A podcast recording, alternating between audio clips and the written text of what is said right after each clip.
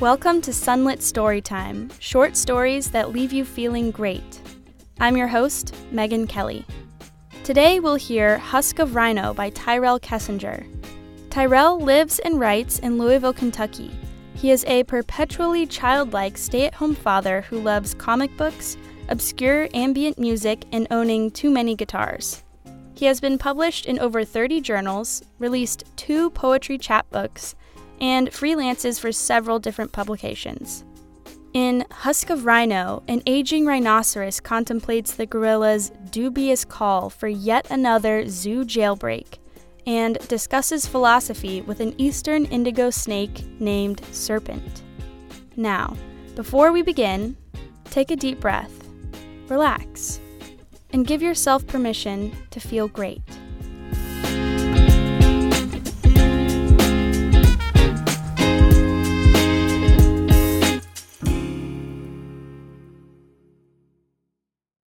Husk of Rhino by Tyrell Kessinger. Bird delivers another message. I don't know if I've met this one before, and I don't care. I call them all Bird, and Bird doesn't seem to mind.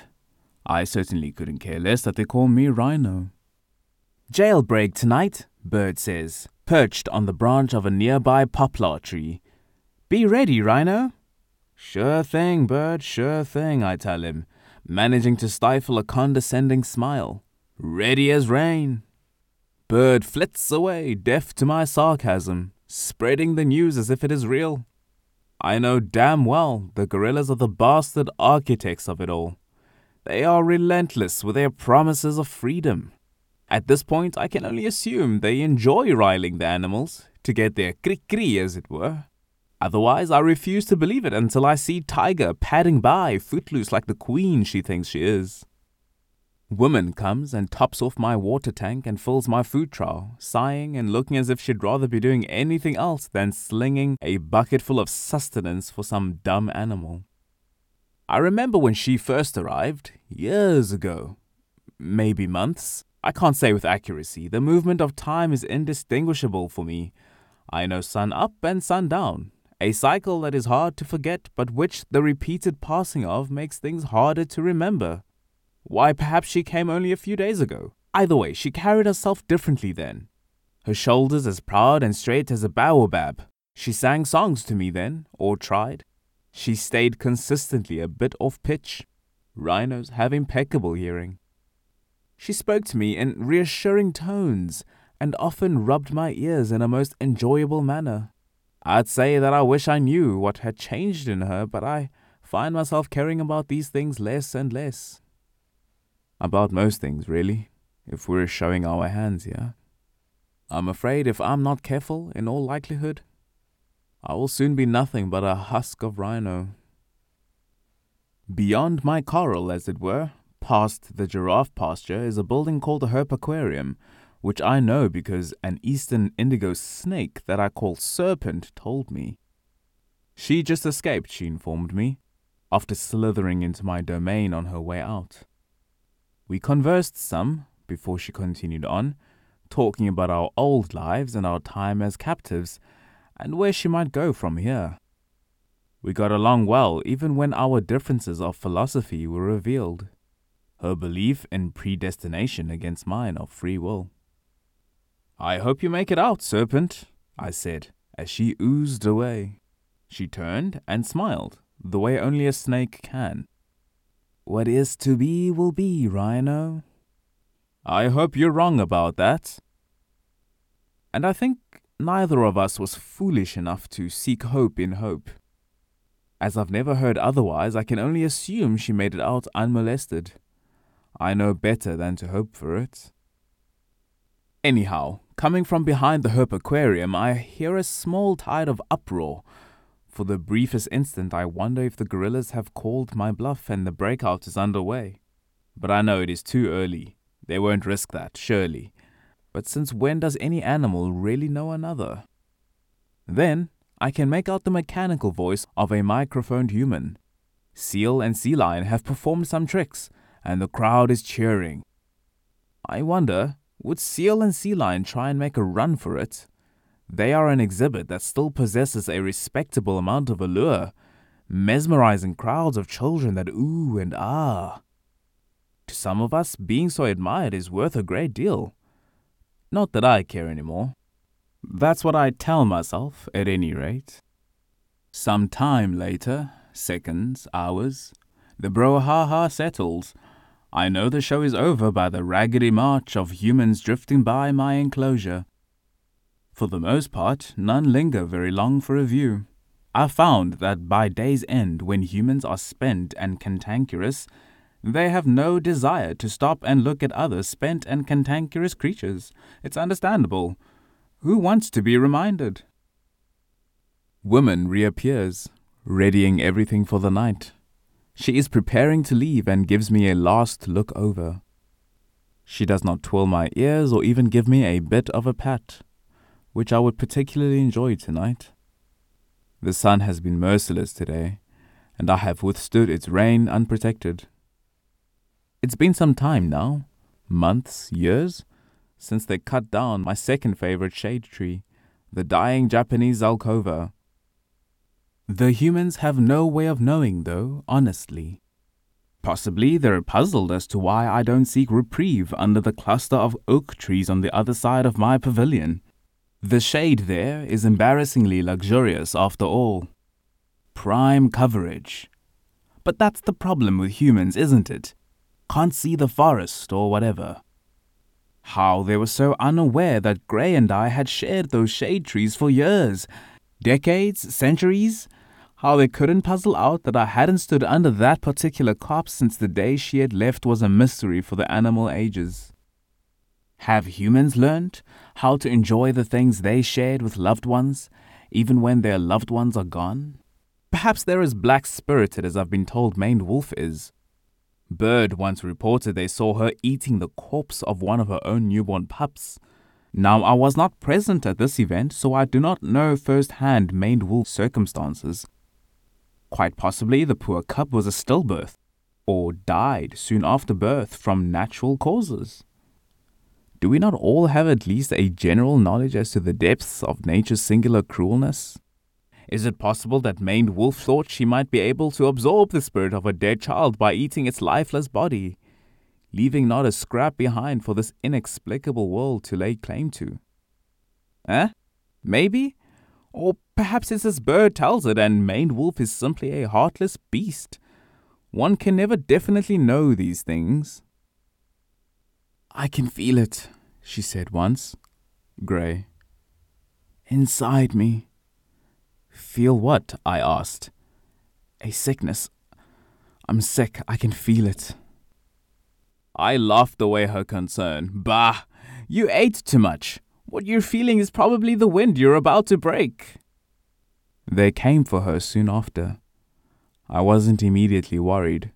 They often took us individually for various examinations and inconsiderate proddings. By nature, I am a patient being. The sun went up and down several times before real concern set in. Women fed me and watered me, rubbed my ears, and sang songs in wobbly pitches, back when she still did so. But no mention of Grey was made. Bird shrugged their wings with no answer and said she'd most likely be back soon, in that way creatures do when they could care less whether something that isn't theirs returns. Now I was the one who became sick. I blackly asked myself if it was only wind I was about to break. It wasn't. And I didn't laugh. But I've long since reconciled that the movement of time travels in one direction only. Grey's either still moving forward in another place or she is a stagnant spirit in the past. I reside in the limbo of dual realities, and the passing of more time will not cure that. Certainly, either way, the result is the same. Admittedly, when rumors of the breakout first began, I asked myself what Grey would have thought about the hypothetical escape the gorillas were supposedly crafting. I entertained the thought that she would be content here with me, all the shelter, fresh food, water, and health care would ever need, all the shareable shade.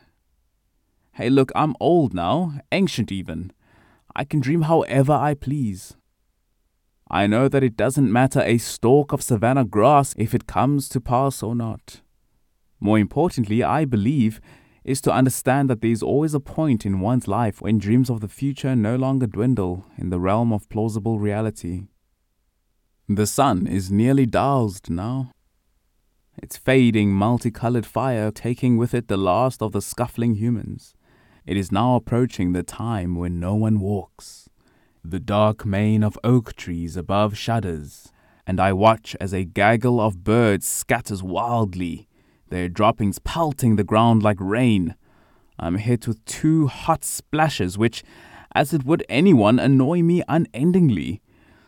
I remind myself to air this grievance to Bird the next time I see them, though I'm doubtful I'll remember, or that Bird will much care. Only seconds, milliseconds, picoseconds. Later comes the reason for their sudden departure. Things are happening. In the distance, I can make out another wash of sounds. Then it grows. Lions roar, elephants trumpet, monkeys very nerve grating, lunatic cackle. This has happened before, though. The gorillas had issued the signal and deployed their aerial support, but nothing ever materialized. Fools, every damn one, pining and pawing for freedom. Pah! If only I could share my wisdom with them. Because as vexing as the quantifiable nature of time is, surely I've seen enough of it to be considered wise by now. Why do I care, you might ask? I'll tell you. Because I have no use for freedom. What would I do with it precisely? Out in the open, foraging for food in a foreign land. No one around to sing me a song or rub my ears. No one to share a nice shade tree with. No, sir, no thank you. It could be because I'm too old, too tired, and too lazy. Maybe it's because I have a wickedly temperamental back right knee, which, by the way, is true. Could be that you expect me to confess to some silly secret dream, that I'm still waiting for Gray to return. But you may also recall my earlier thoughts on the nature of dreams. From every direction, the sound of animal activity rises. The peacocks and their ghostly croons fill the air. Lion roars again. Maned wolf howls. It's dark now, dark enough to render me nearly blind. Though not entirely, these crippled eyes can still see shadows that move. See even now a streak of orange and black and tail gracefully blurring past the outer wall of my enclosure. I imagine the sound of Tiger's purr is full of thick heat, her disappearance as wholly silent as her appearance. I find myself surprisingly pleased. It's good to know Rhino is not simply a husk just yet. There's still time, whatever that means. The end.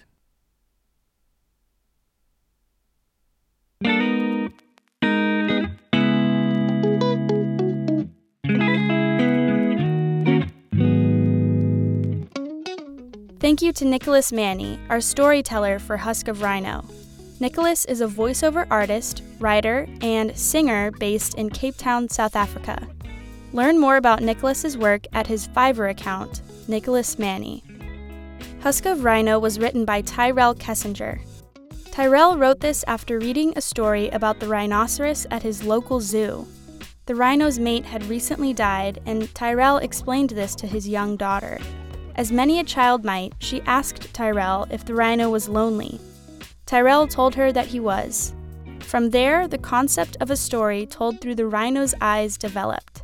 Tyrell was immediately drawn to both the character and the idea of telling a modern, adult, Orwellian esque story that didn't involve pesky humans. You can learn more about Tyrell's writing at his author website, tyrellkessinger.wordpress.com. In our next episode, we'll hear City of Stories by Abigail Anklam. In City of Stories, we travel to the magical city of Verily, where every brick, stone, and column is an individual story.